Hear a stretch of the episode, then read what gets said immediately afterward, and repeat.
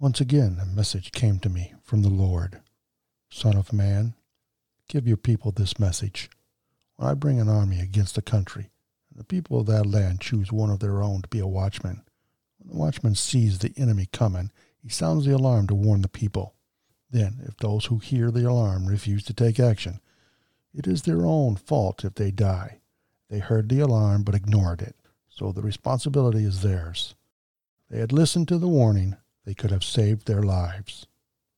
But if the watchman sees the enemy coming and does not sound the alarm to warn the people, he is responsible for their captivity. They will die in their sins, but I will hold the watchman responsible for their deaths. Now, Son of Man, I am making you a watchman for the people of Israel. Therefore, listen to what I say and warn them for me. If I announce that some wicked people are sure to die and you fail to tell them to change their ways, then they will die in their sins, and I will hold you responsible for their deaths. But if you warn them to repent and they don't repent, they will die in their sins, but you will have saved yourself. Son of man, give the people of Israel this message. You are saying, Our sins are heavy upon us. We are wasting away. How can we survive? Surely as I live, says the sovereign Lord, I take no pleasure in the death of wicked people. I only want them to turn from their wicked ways so they can live. Turn. Turn from your wickedness, O people of Israel. Why should you die? Ezekiel 33, verses 1 through 11. Hello, this is James, and welcome to this episode of I Watchman J. And so, it begins.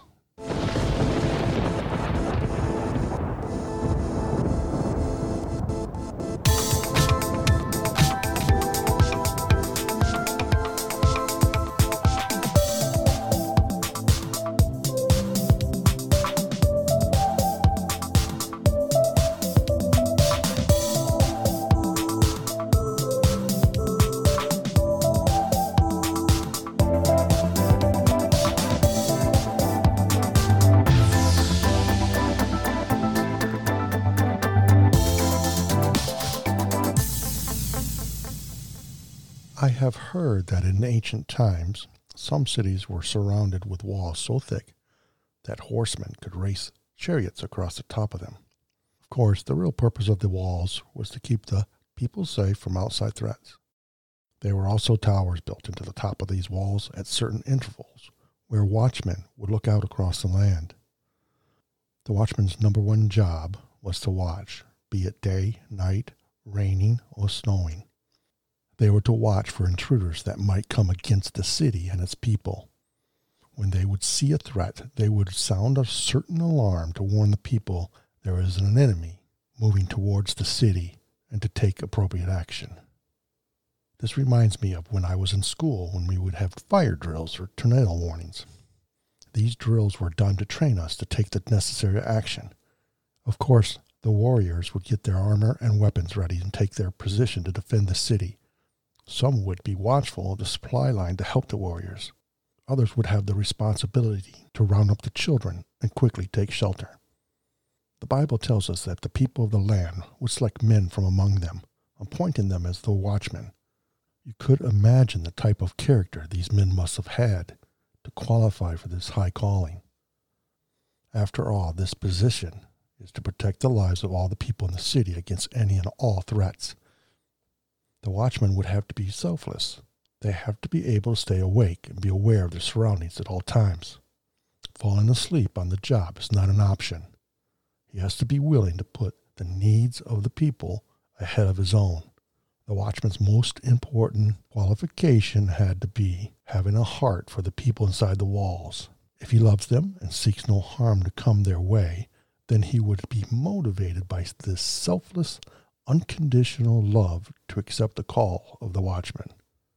Now, the passage of Ezekiel I read at the beginning, God used this idea of a watchman on the wall of a city to bring into focus another type of watchman, a watchman chosen by him, a watchman called by a holy God to warn the people.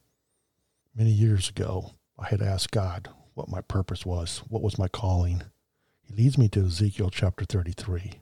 As I was reading this chapter about a watchman, probably for the first time in my life, the seriousness of warning people was gripping my heart, but also the reality of my own situation was talking to me.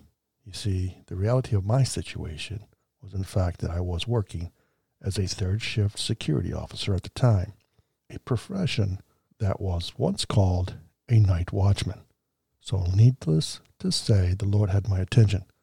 This is one reason I have used the title I Watchman J on most media platforms, because it reminds me of that time. It reminds me of the seriousness of warning people and the importance of sharing the good news about Jesus. Basically, it keeps me focused on what I am called to do. Simply put, I am called to proclaim the kingdom of God, encouraging all to turn from their own understanding and seek God's wisdom and restoration for their lives in Christ Jesus. With all that said, would it be much of a stretch to say that in many ways, every one of us who have been called and saved by faith in the finished work of Jesus are in fact a watchman of sorts. We all have been called to be a spiritual watchman, have we not? A pastor is called to be a watchman over the souls of the congregation of his church. How about a husband and a wife? They should be on the wall, watching over their marriages, watching over their children, their household. How about you? Are you not to be a watchman over your heart and soul? A watchman over your eyes, over your area of influence? How about a watchman over our schools, colleges, universities?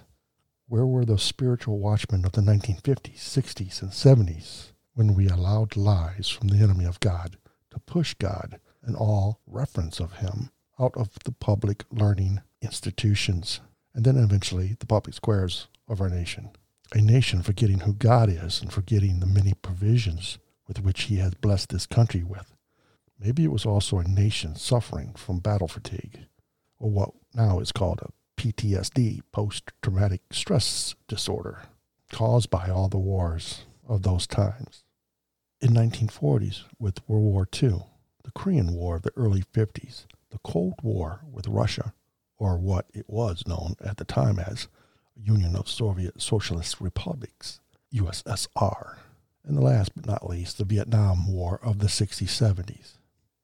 Have you ever thought about what all these wars have in common, besides the carnage of war and the fact that, in many ways, these are interconnected or cause and effect of what came before? These wars, they are conflicts that pitted the communist socialist governments with its many fascist undertone of oppression and unjust treatment of its people for control over the same, putting a nation, and often race, above the individual with a capitalist government with what was once a God rooted belief that all men should be free from oppression of spirit, thought, and body.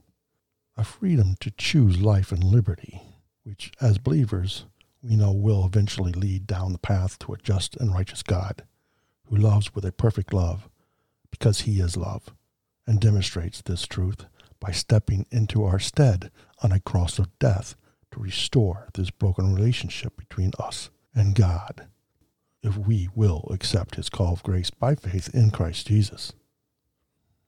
Let me ask you, is it a coincidence that these same conflicts of ideology are now inside the United States battling it out?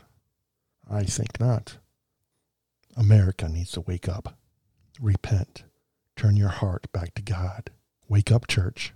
You have been found guilty of placating to your fears that you have lost power to be effective in your call.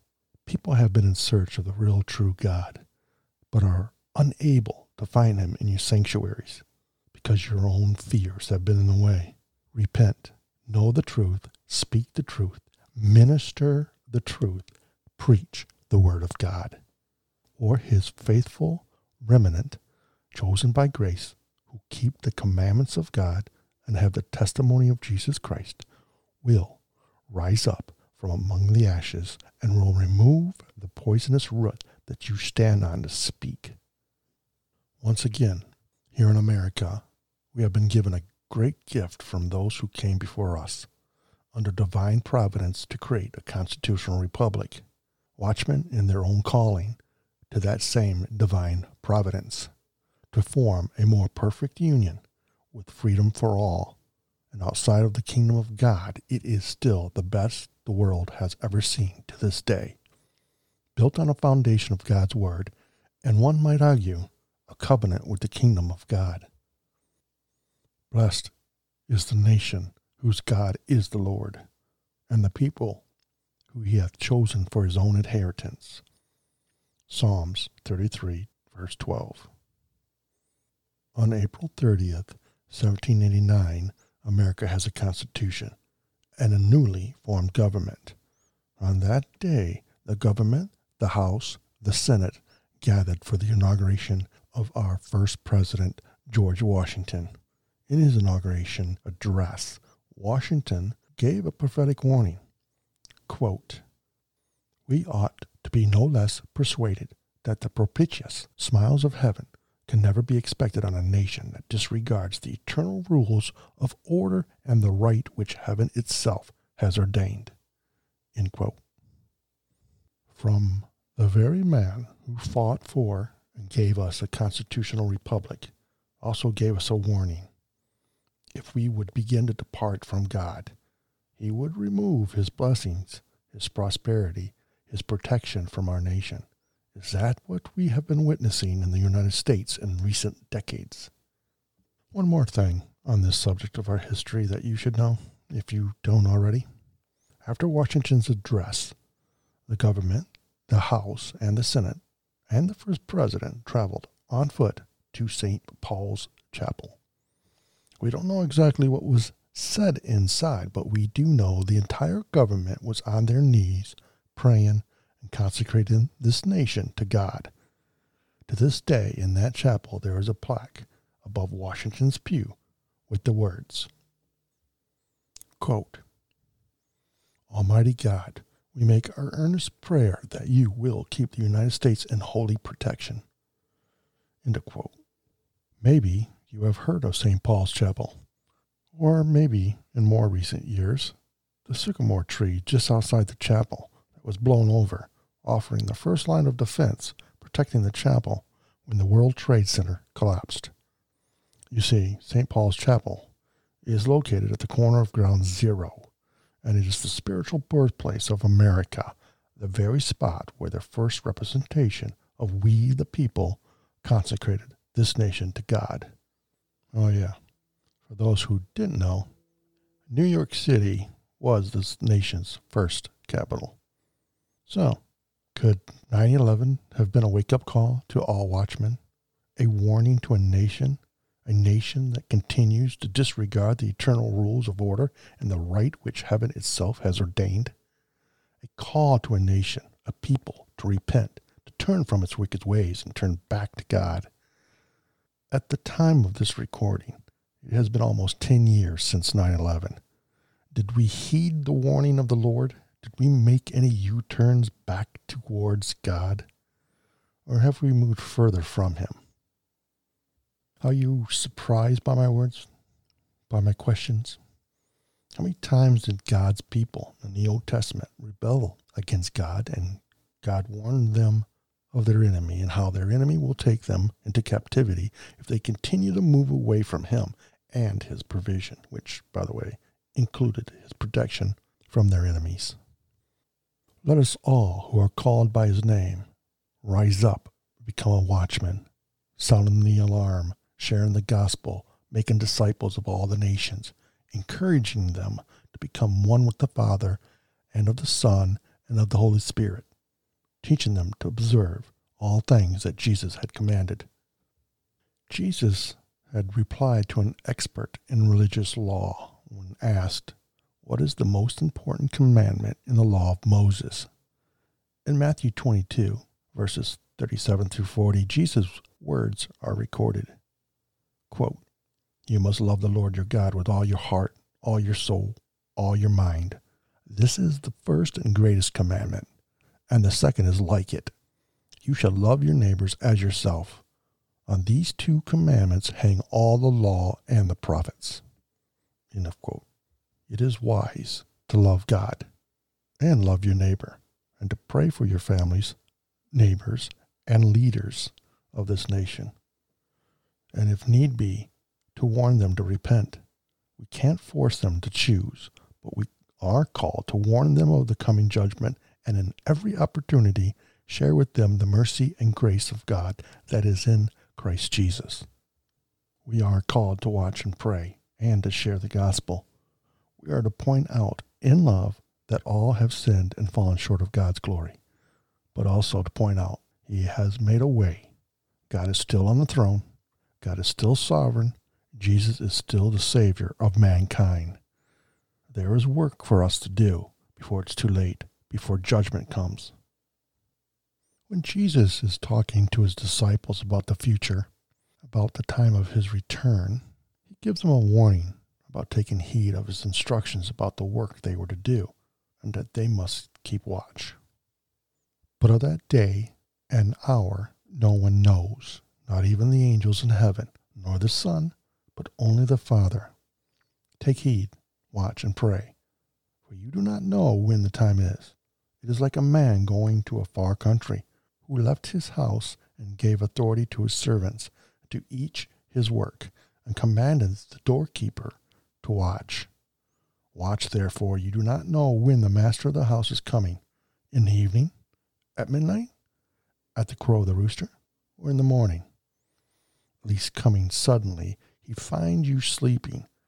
And what I say to you, I say to all watch. Mark 13, verse 32 through 37.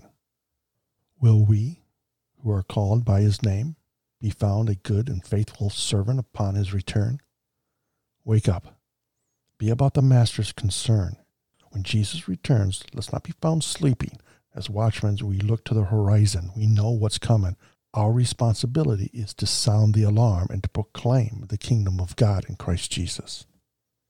Jesus is coming back, and we need to be ready for his return. We can no longer afford to stay silent because of the holy God who has come to save that which is lost. If we know the danger and fail to sound the alarm, then they pay for their sin and we have their blood on our hands. But if we have sounded the alarm and warned them, and they, by their own choice, have not taken the warning seriously, then we have done what we are called to do. In John, in chapter 3, verse 36, it's put this way quote, the one who believes in the Son has eternal life, but the one who refuses to believe in the Son will not see life. Instead, the wrath of God remains on him. End quote. I am also reminded about the parable that Jesus tells about the ten virgins. It's recorded in Matthew chapter 25, verse 1. Quote, then the kingdom of heaven shall be likened to ten virgins who took their lamps and went out to meet the bridegroom. Now five of them were wise, and five were foolish. Those who were foolish took their lamps and took no oil with them, but the wise took oil in their vessels with their lamps. But while the bridegroom was delayed, they all slumbered and slept. And at midnight a cry was heard Behold, the bridegroom is coming.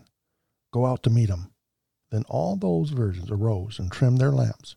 And the foolish said to the wise, Give us some of your oil, for our lamps are going out. But the wise answered, saying, No, lest there should not be enough for us and you. But go rather to those who sell and buy for yourself. And while they went to buy, the bridegroom came, and those who were ready went in with him to the wedding, and the door was shut. Afterward, the other virgins came also, saying, Lord, Lord, open to us. But he answered and said, Assuredly, I say to you, I do not know you. Watch, therefore, for you know neither the day nor the hour in which the Son of Man is coming. We need to be faithful, like the faithful disciples who denied themselves and followed Jesus. They sounded the alarm, they testified to the good news about God's grace about repentance of sin and having faith in the Lord Jesus. And they did this down whatever road the Holy Spirit led them, even if that road led them to being hated, prosecuted, martyred. Why? Because they loved more than they feared. The day has come when our priorities need to get rearranged according to God's will and purposes. We need to compare what we believe with the truth, the Word of God. It's time to get back to the Bible. It's time to know it, to study it, to live it out in faith and love. It's time that our lives are the worship that we give our holy God. It's time to worship in spirit and truth. There may be some who are hearing about this love and about Jesus for the first time, and some who have heard before but did not choose Jesus at the time. Or maybe you did choose, but you walked away. Let the Holy Spirit lead you down this road, the Romans road, a road that can lead you to a restoration of a relationship with the living, loving God of all creation. We are all sinners by nature and by choice. Romans chapter 3, verse 23 says this For all have sinned and come short of the glory of God. We receive eternal life as a free gift. Romans 6:23 says, "For the wages of sin is death, but the gift of God is eternal life through Jesus Christ our Lord." God demonstrated his love for us, his enemies. Romans 5:8 says, "But God demonstrated his love towards us, in that while we were still sinners, Christ died for us." We must trust and surrender to Jesus as Lord. Romans 10 verses 9 and 10 says, that if we confess with our mouth Jesus is Lord, believe in our hearts that God raised him from the dead, you will be saved. For it is with your heart that you believe and are justified. It is with your mouth that you confess and are saved. We'll say a little prayer here if you want to repeat after me. Dear God, I know I'm a sinner. I know my sin deserves to be punished. I believe Christ is the Son of God died for me and rose from the grave. I want to turn from my sin and trust Jesus Christ alone as my Savior. Thank you for the forgiveness and everlasting life I can now have through Jesus Christ. I pray in Jesus' name, amen. Now one more. Romans 10:13 says, "For Whosoever shall call upon the name of the Lord shall be saved. That's our assurance of salvation through Jesus. Thank you for listening. Stay alert. Watch out for your great enemy, the devil. He prowls around like a roaring lion, looking for whom he can devour. Even your loved ones, your friends, your neighbors, and yes, even a nation in Jesus' name and by God's grace and wisdom through His Holy Spirit, don't let them. Show them the kingdom of God wherever you go. Until next time, watch, pray, and proclaim. May His will be done in loving obedience. Shalom.